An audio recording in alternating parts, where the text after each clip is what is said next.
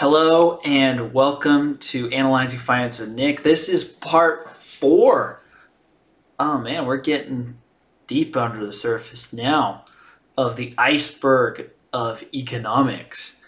Uh, parts one through three are basically things you would have learned in an economics class. Now we're starting to get into a little bit more niche and heterodox ideas. It's going to get interesting. First one is Freakonomics. Freakonomics was a book. I remember reading this book when I was in high school when it came out in 2005. Uh, it was written by Steven B. D. Levitt and Stephen J. Dubner. Um, it was probably one of the most successful in terms of best-selling books on economics that I can remember. And it's really about how you can apply the practice and the study of economics to things that you wouldn't think would be, because economics fundamentally is the uh, study of incentives. And they look into certain circumstances about how the economics underlying um, of s- certain niches of the society which people don't really associate with economic, the more social problems, and how changes in policy have created new incentives that led to a different than expected outcome. The most controversial one in this example is the idea of the, which I think is going to be talked about later in this iceberg, but the role of legalized abortion and its impact in reducing crime. Um, you saw a lot of studies and crime rate data seeing that starting about 16 years after Roe v. Wade um, became law of the land, or that Supreme Court case took place, you started to see a material drop in crime rates, and that crime rates continued to drop throughout that period. And the argument, really, that Freakonomics writers made is that um, people who would have been normally born into tougher circumstances and therefore would have had to pursue a life of crime uh, were never born because they were aborted because abortion was legal and more easily accessible after Roe v. Wade. Uh, that's kind of one example. Um, another example would be about economic outcomes depending on how um, your children are named, like people who have names that are intentionally misspelled or seem like they are from a lower class than other names tend to have worse economic, particularly um, employment outlooks because people will judge somebody's resume based on their name. Uh, and so there's actually a controversial book that goes more into this that I will put a link in the description if you're curious. Uh, that goes into the whole economics of this and the etymological origins of it. But that's kind of the the idea of Freakonomics. Uh, the main criticism is that people thought that it was really just a rationalization for libertarianism, the book as a whole. Uh, its main crit- critics are not really other economists, but more sociologists and criminologists, and they say that they use um, spurious correlations in to create um, an economic framework in parts that there aren't there. If you want the full criticism, you can listen to a podcast called If Books Could Kill. But notably, those guys do have a left wing bias, which may happen to impact their criticism. But I would say that's the best recap of why people do not like this book.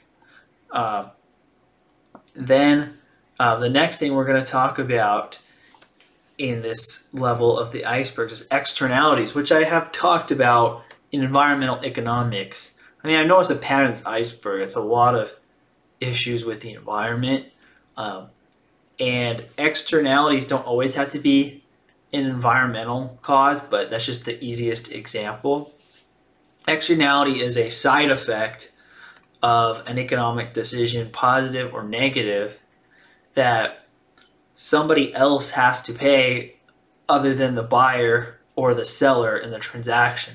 So, say if you have a car plant and it's along a river, the seller produces cars and sells them to the buyer who lives in a town two states away that this river doesn't flow through. However, really, as a byproduct of this manufacturing of cars, the factory releases all of its toxic pollution into the river. And as a result, the river becomes poisonous, the fish die, um, people who live down the river have unhealthy drinking water, uh, or just the environment gets damaged due to the lack of biodiversity because of all the plants and the fish and other things in the river dying, and therefore the things that naturally eat those have food shortages and it creates an environmental mess. However, the car seller doesn't have to pay for that because they pollute in the river because it saves them money versus having to recycle that pollution or to find some way to process that and take care of it so that it doesn't pollute the river. So they save money, they benefit from releasing this negative externality. The buyer lives two states away, is not affected by the consequences of this river, but the people who live down the river and who people who live in that community now have a polluted river are affected. So that's an externality. That's a negative externality. And the way you solve for externalities is that you try to change the economic incentives so that those who participate in the transaction need to compensate those who are being damaged by the externalities or you penalize them for creating the negative externalities for a third party that had nothing to do with it.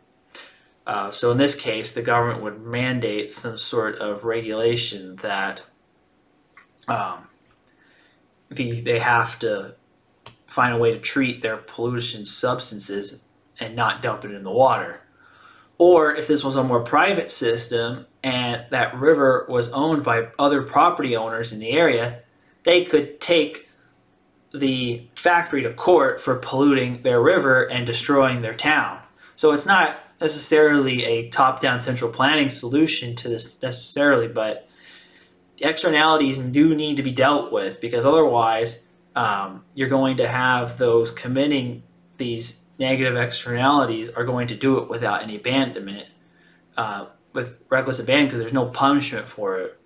And there are going to be positive externalities too. They're not always negative like say for example um, you have an industry like you have a ranch and one of the positive externalities is that you have a bunch of fertilizer from your cows that you can use to grow wheat in a different farm that really the person buying the meat is not necessarily affected by that unless if that grain is fed to the cows later but but that's a I guess a positive example of a positive externality. But generally, externalities when I talk about economics are more about mitigating negative externalities than creating positive externalities.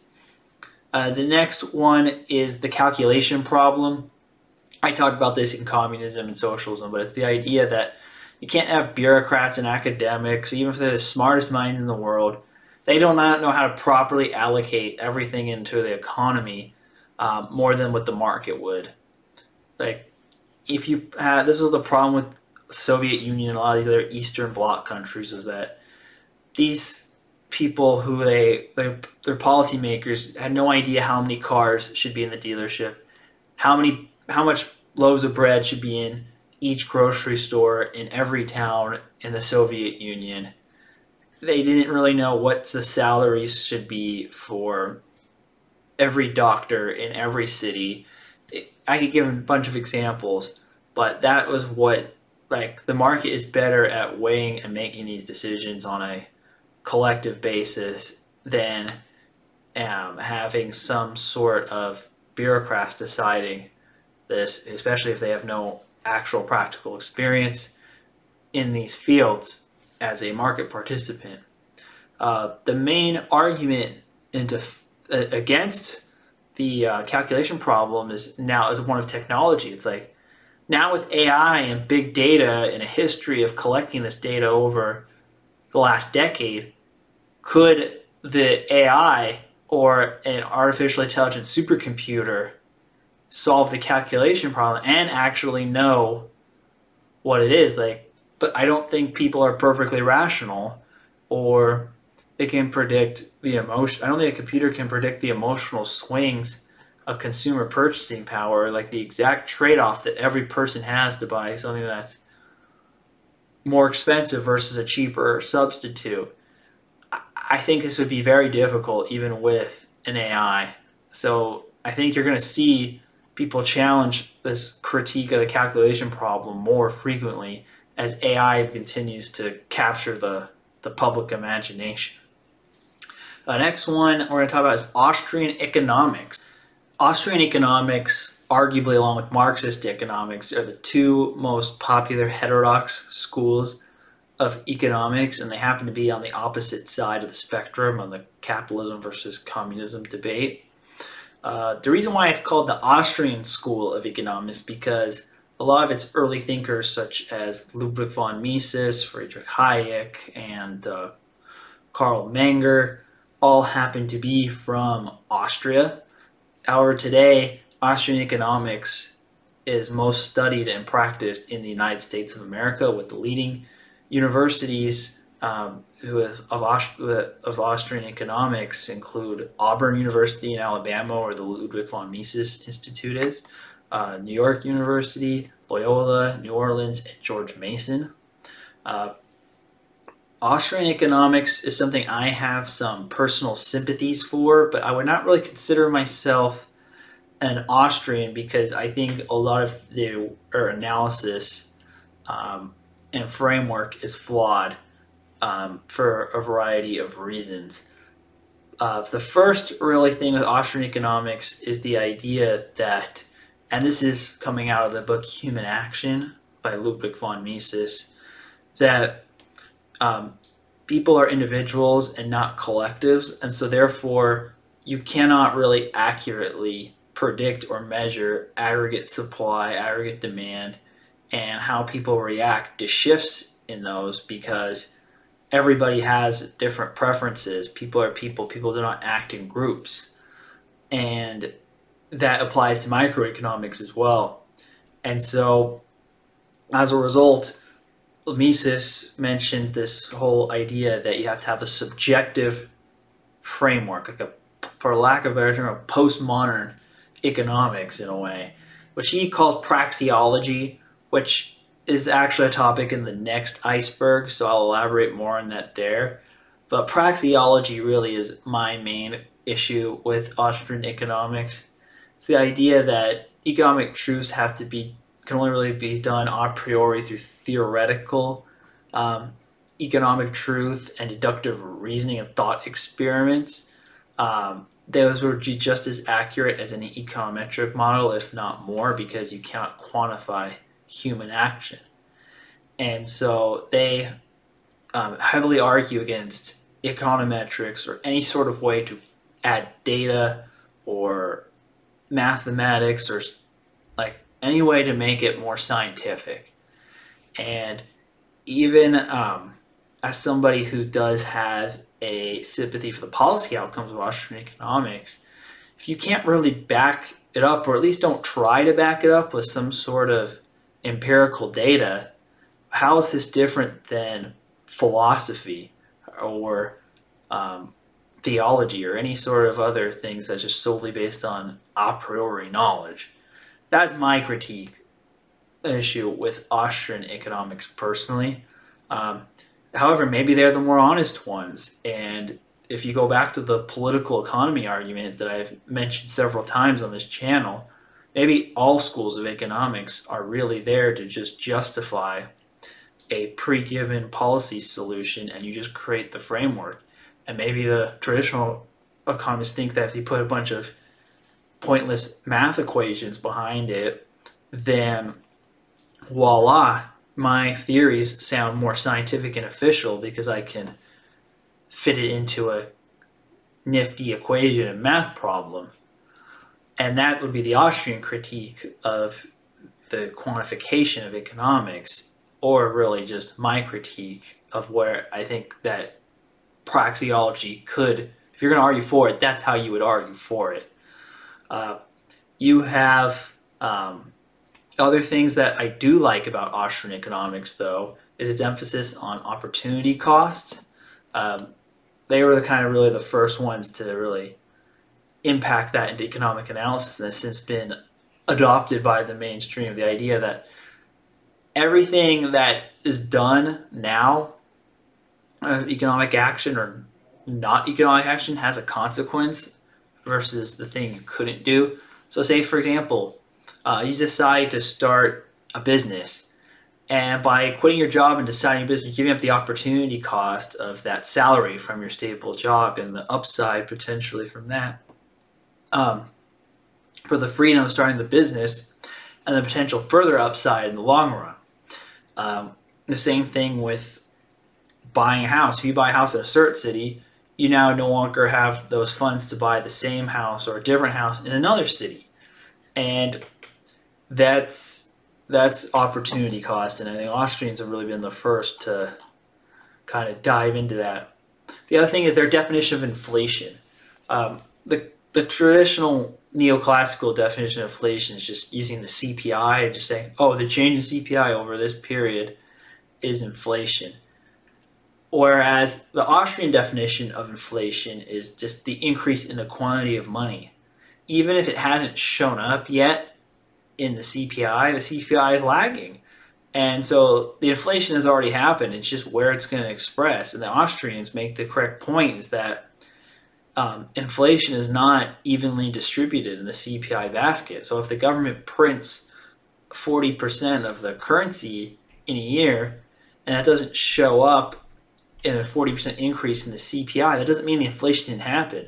Maybe that was put into speculative assets and we have an asset bubble now. Maybe it was all put into real estate and we've seen real estate inflation now at 70% and everything else is at zero.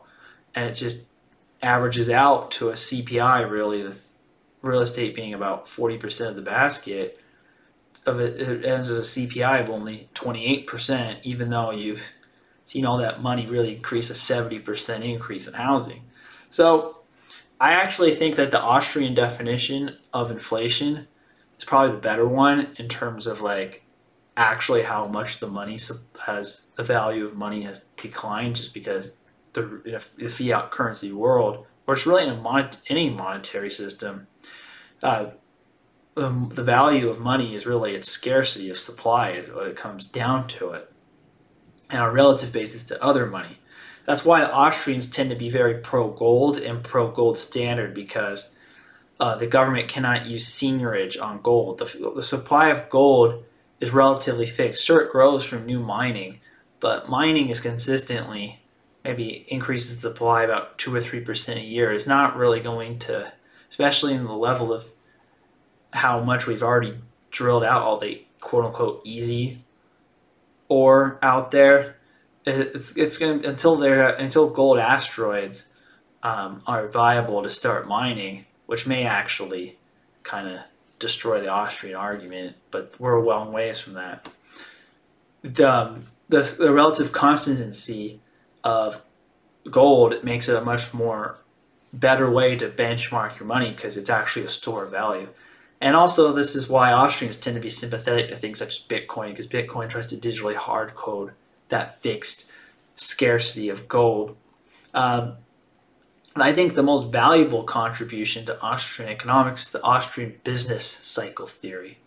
Uh, the Austrian business cycle theory is that central banks, and particularly the banks the effects of the central banks on monetary policy impacting the growth of credit from the private sector banks is what causes business cycles. So if you artificially hold interest rates low, that increases credit more than it would be in a normal um, economic circumstances when interest rates are at whatever the market would dictate them.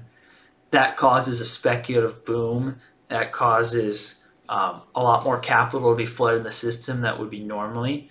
That creates excesses, then along with animal spirits and speculation, that propels it forward, and that keeps going until either um, the central bank raises interest rates above um, the equilibrium rate to try to stave off inflation, or even if the central bank doesn't do anything, eventually you're going to need to pay back that newly created money supply with interest on top of it. And if the economy actual fundamentally didn't grow enough to pay the interest, which is every cycle eventually gets to that point, it creates a um, a debt deflationary bust, and all of the gains from upside go back down.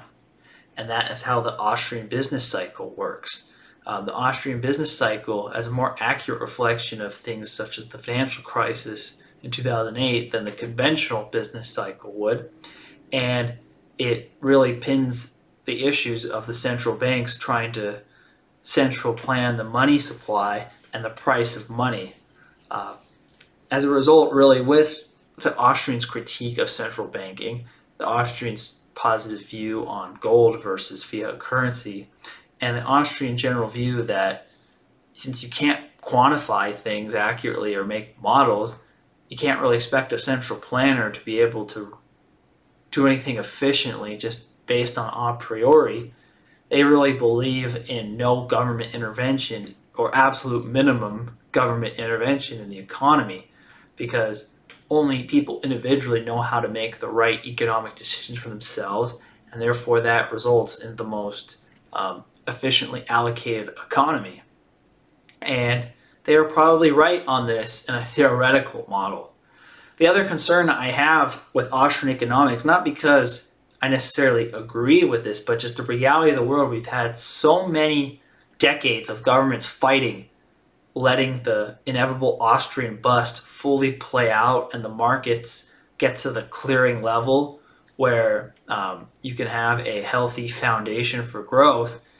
Um, as a result, you've created a society that's heavily dependent on easy money, whether that is through people living off of social welfare payments who otherwise wouldn't be able to financially support themselves, or you have a lot of businesses who've borrowed a lot of money based on lower interest rates, and now the interest rates are up, um, their revenues can't even pay down their principal. Sometimes they can't even cover their interest, and these are what we know as zombie companies. That if we did do an Austrian, sure, let's have everything clear in the next crisis, we decided to go full Austrian and everybody went behind it, there's a real chance the society doesn't recover because so many people are dependent on all these manipulations of the market that those who are no longer financially viable getting cut off, they might just start marauding the streets and violently acting out, and society just kills each other from the withdrawal. It's kind of like a drug addict being cut cold turkey. In theory, cold turkey is really the best solution to addiction. But if your system is so heavily dependent, like biochemically to that substance. A lot of times when people try to go cold turkey from a um, from a from substance uh, uh, that they've been abusing, they often die because their bodies become so dependent on it. They cannot really their bodies adapted to functioning with it. They have they, they don't have the hormonal balance or the other things that they're needed to be functioning. So like you would like a lot of doctors would solve this problem by slowly weaning somebody off of the addictive substance. And sometimes that doesn't even work if the patient's too far gone. And that is the main risk also of Austrian economics. And I, again, I'm somebody who would think an Austrian style market clearing event would probably be a great way to, um, to create a healthier foundation after the next down cycle. However, maybe our society is so dependent on easy money um, and the amount of excess government spending that has been enabled by it, that if we tried that today, the patient would just die and the country would collapse into anarchy uh, or civil war or something worse. So, yeah, that's my thoughts on Austrian economics. I may split this just as a separate video because I've always I've wanted to talk about my views on this for a while. Uh, the next one is Piketty R greater than G. Um, this is from a book, Capital in the 21st Century, written by Thomas Piketty. This book really kind of triggered the whole revival of the income inequality debate, which was a really popular thing in the 2010s before the pandemic, um, where you saw the Gini coefficient in the United States as high as it was during the Gilded Age. And um, people were complaining about how young people can't get ahead or the rich are getting everything and the gap between rich and poor are wide. And Thomas Piketty, through his book, tried to create an economic framework on why this is happening and um, a set of policy solutions to justify his goal of lowering income inequality. I did a video about income inequality, which I'll have in the description, where I argue that income inequality in itself is not fundamentally a bad thing. So that's where my bias comes from. I'm going to try to be unbiased when I explain this. Uh, his so the main flaw he ha- has with the whole capitalist growth model is that the idea that the required return on investment, which is R, is structurally greater than G, which is nominal GDP growth rates. Like if you look at, for example, like S&P 500 returns over the last 10 years, about 10% a year, versus nominal GDP in the United States, which is about 5% a year on average, uh, you see that uh, there's been a lot more return to investors than there has been in actual economic growth. And so, therefore, if you have a society whose wages generally grow with nominal GDP, where then versus investors whose returns increase by the R, then you're going to have perpetually widening inequality as long as there's economic growth. And that is kind of his argument fundamentally is that unless if you change that equation, economic growth is not necessarily good because it creates more inequality. Well, there's a few flaws to this logic. First, he's only talking about when the market goes up. In a recession, let's just say nominal GDP is flat in a recession. Oftentimes it's still positive because of inflation, but even in the GFC, when you had zero percent inflation and a it's worst a six percent um, annualized pace of contraction, it was minus six.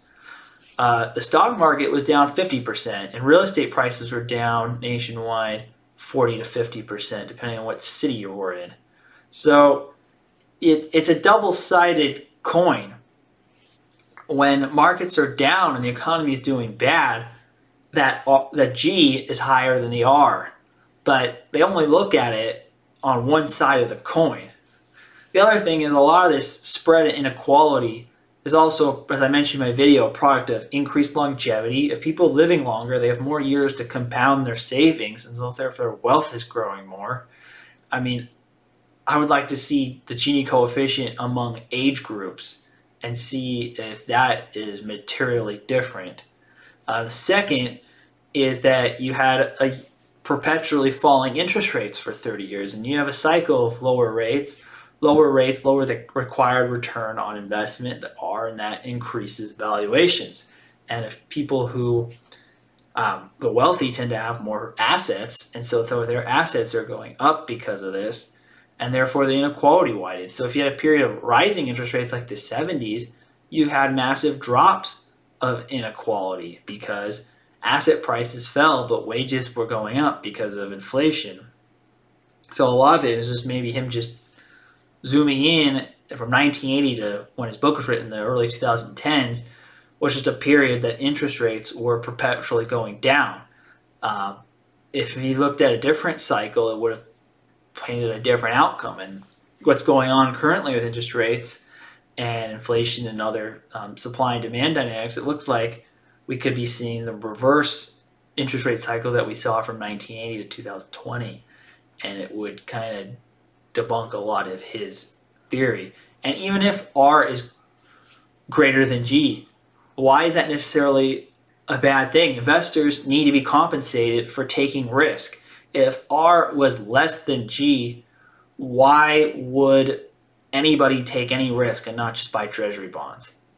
Uh, they wouldn't because they're not getting paid for it. Um, it investors are rational to a point that they're not going to take risk even if they expect to lose money. That's called gambling. You go to Las Vegas, that's what that's built off of. Uh, people will just stop investing, and you'll have your own fair share of problems. And usually, there's a good book about this, which I think I mentioned in my one minute book reviews, but it really kind of, uh, I'll put the title in the description, just I'm lost off the top of my head, but it, it, there's an economist who analyzed the um, the periods in history when income inequality went down, and they were always associated with crises, whether it was a war, whether it was a major financial crisis, or civil war, or famine, or something bad, because income inequality doesn't usually generally go down from more prosperity. Income inequality historically goes down when the capital stock is destroyed, and therefore the rich who own the capital um, lose their wealth due to capital destruction or the government seizing their money. That and Piketty doesn't really seem to realize that he is basically calling for um, a collective reduction of living standards.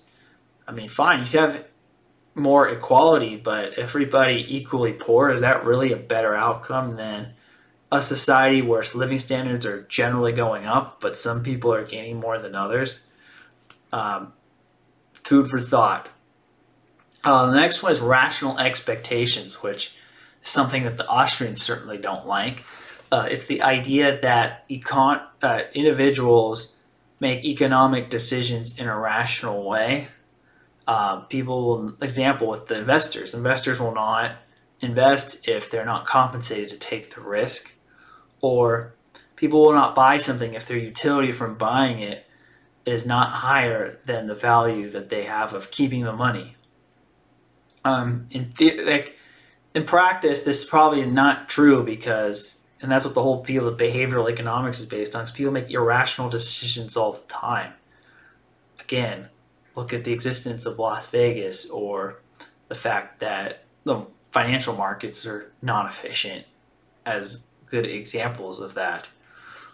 But nevertheless, people, you have to have the rational expectations to create models because maybe every individual may not be rational, but if you have the extreme irrational on one side of the irrationality scale or the other, theory they should cancel each other out I'm not really sure if this is entirely true. I mean, there are a lot of research to show that, um, such as books written by Dan Ariely and the work of Richard Thaler in behavioral economics, or even a book called The Myth of the Rational Voter, talking about irrational voting patterns that are consistent even as people get more informed and as economic circumstances change. That there are certain behavioral trip ups that people consistently make and maybe those need to be factored into economic models more accurately. The last one on this is modern monetary theory, which is another heterodox school of economics that has pretty much the opposite policy solutions to Austrian economics. Um, and its main idea is that the government issues its own fiat money, and because of that, the government can never default on its debt. And also, the government could always print as much money as they want to pay all of their debts. So the government doesn't ever have to physically balance a budget because they can just print the money with really no consequence. The only consequence is inflation. And inflation is really the sign that you are producing too much money. And instead of trying to um, use monetary policy and fiscal policy to control um, economic growth, you can instead have unlimited you can, fiscal policy um, and you try to control the rate of inflation. And the way you control the rate of inflation is either through uh, is through taxation not through interest rate policy. Uh, there's no in, in modern monetary world, you don't need to raise rates, you don't need to cut government spending. you really just play around the tax rate instead. And so, say, and also, modern monetary theorists believe that there should not be any unemployment. The fact that there's an unemployment rate, which means the government is underspending, is not fully maximizing the potential of the economy. And as a result, one of the policy solutions for modern monetary theory is that the government should have guaranteed jobs for anybody who can't find a job in the private sector. Uh, because they can. And full employment is a is a goal so that everybody is able to support themselves. Uh, that that's um, and so they control the tax rate. So if say for example if inflation's too high, you raise taxes, particularly though um, taxes on those with the most money to spend. And so as a result, if people um, don't have money to spend anymore, their disposable income is down because taxes are high, then inflation will come down because there's less demand. Uh, in, in, modern monetary eco- theory world, inflation is demand pull. And so therefore, if there's no demand to pull the inflation, inflation will come down. And say, for example, inflation is too low and the economy is in recession because nobody has any money to spend, then the solution would be either to increase government spending or to cut taxes. And you, you the cycle repeats. Like instead of the Fed, which tries to manage the economy through raising and lowering interest rates, the modern monetary theorists believe you do that by uh, fiscal policy, particularly raising and lowering taxes. Um, the main real issue for this is that mainstream economists think that one, there's only first of all there's a ceiling of how high you can raise taxes. Like above a certain level, people will either move or simply not produce. And I guess in theory you could cut them right back again to get people to produce. But if you keep doing this over and over again to play around with the economy, who's going to start a business if there's a risk that their tax rate goes up to 90% to slow down inflation from a government refusing to cut spending? Uh, it makes it very hard to make business decisions if the tax rates are constantly fluctuating. Uh, also, they basically just encourage universal basic income or guaranteed jobs or and and having the government print to pay for it, and that's going to be very inflationary. I mean, we kind of experimented with MMT Light with all the stimulus packages around the world in response to the pandemic, and the result was 40 year high inflation. And really, ever since you've had that spike of inflation, um, modern monetary theory has all of a sudden become a lot less popular. And I think the reason it did become popular because um, when Bernie Sanders was running for president in 2016 and 2020, there was no way he could have justified his fiscal policy using any mainstream economic framework. And so, in order to have what is like, again, put a rubber stamp behind your policy goals. Uh, Reagan did this with trick, trickle down economics, uh, and Bernie did this with MMT. I did a whole video of this called the political economy. You have to have find somebody who creates a framework that says that your policies will not destroy the economy and in fact will be good for the economy and that achieving your social goals is also the best for the long term economic outlook. And so that's why um, Bernie hired Stephanie Kelton, who's a Stone, um, Stony Brook professor who has been one of the leaders of modern monetary theory, along with Warren Mosler, who was the previous most popular voice in modern monetary theory before um, Kelton became more popular due to her um, becoming the official economic advisor for the Sanders campaign. But that is modern monetary theory. It's really that deficits don't matter. Um, inflation is just the is the idea of whether the econ- um, whether the government is there's too much demand in the economy or not, and you use tax rates and particularly raising taxes, not cutting spending or raising interest rates, as the means to keep the economy in check. Uh, it basically just gives the government a free card to do whatever they want, and it means that playing around with it. So that's but then again, it's as you see that's as if people have tried this on the light level, similar to Keynesian in the sense.